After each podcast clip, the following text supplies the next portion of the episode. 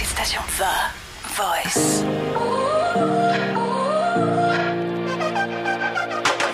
Efter European Music Awards i søndag skal Justin Bieber nu tage førstepladsen for flest vundne MTV EMA-priser.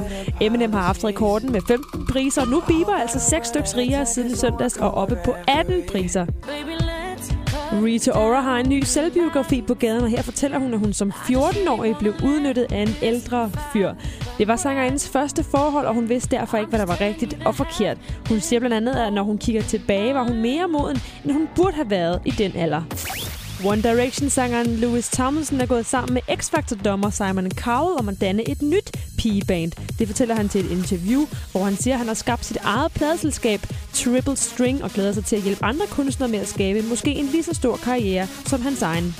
Rob Kardashian er klar til at give sin ene nyre til Lamar Odom. Efter hans ulykke er hans indre organer i stor fare har derfor brug for hjælp. De to anser hinanden for at være brødre og har boet sammen i mange år, mens Keeping Up With The Kardashians blev skudt. Mø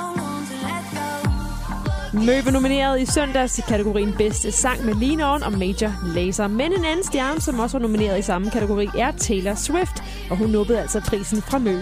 Så nu kan Mø altså trøste sig med, at hendes nye single Kamikaze bliver spillet overalt i Danmark lige nu. Mange piger smelter, når man siger Channing Tatum. Efter Magic Mike kom på banen, er skuespilleren blevet kåret som verdens mest sexede mand. Men ifølge andre skuespillere, som har spillet sammen med ham, er han i virkeligheden slet ikke så sexet igen. Han slår nemlig klar med prutter under optagelserne og kaster dem på medspilleren Jonah Hill, anden halvdel af Jump Street. Mm, lækkert. Danmarks station for Voice.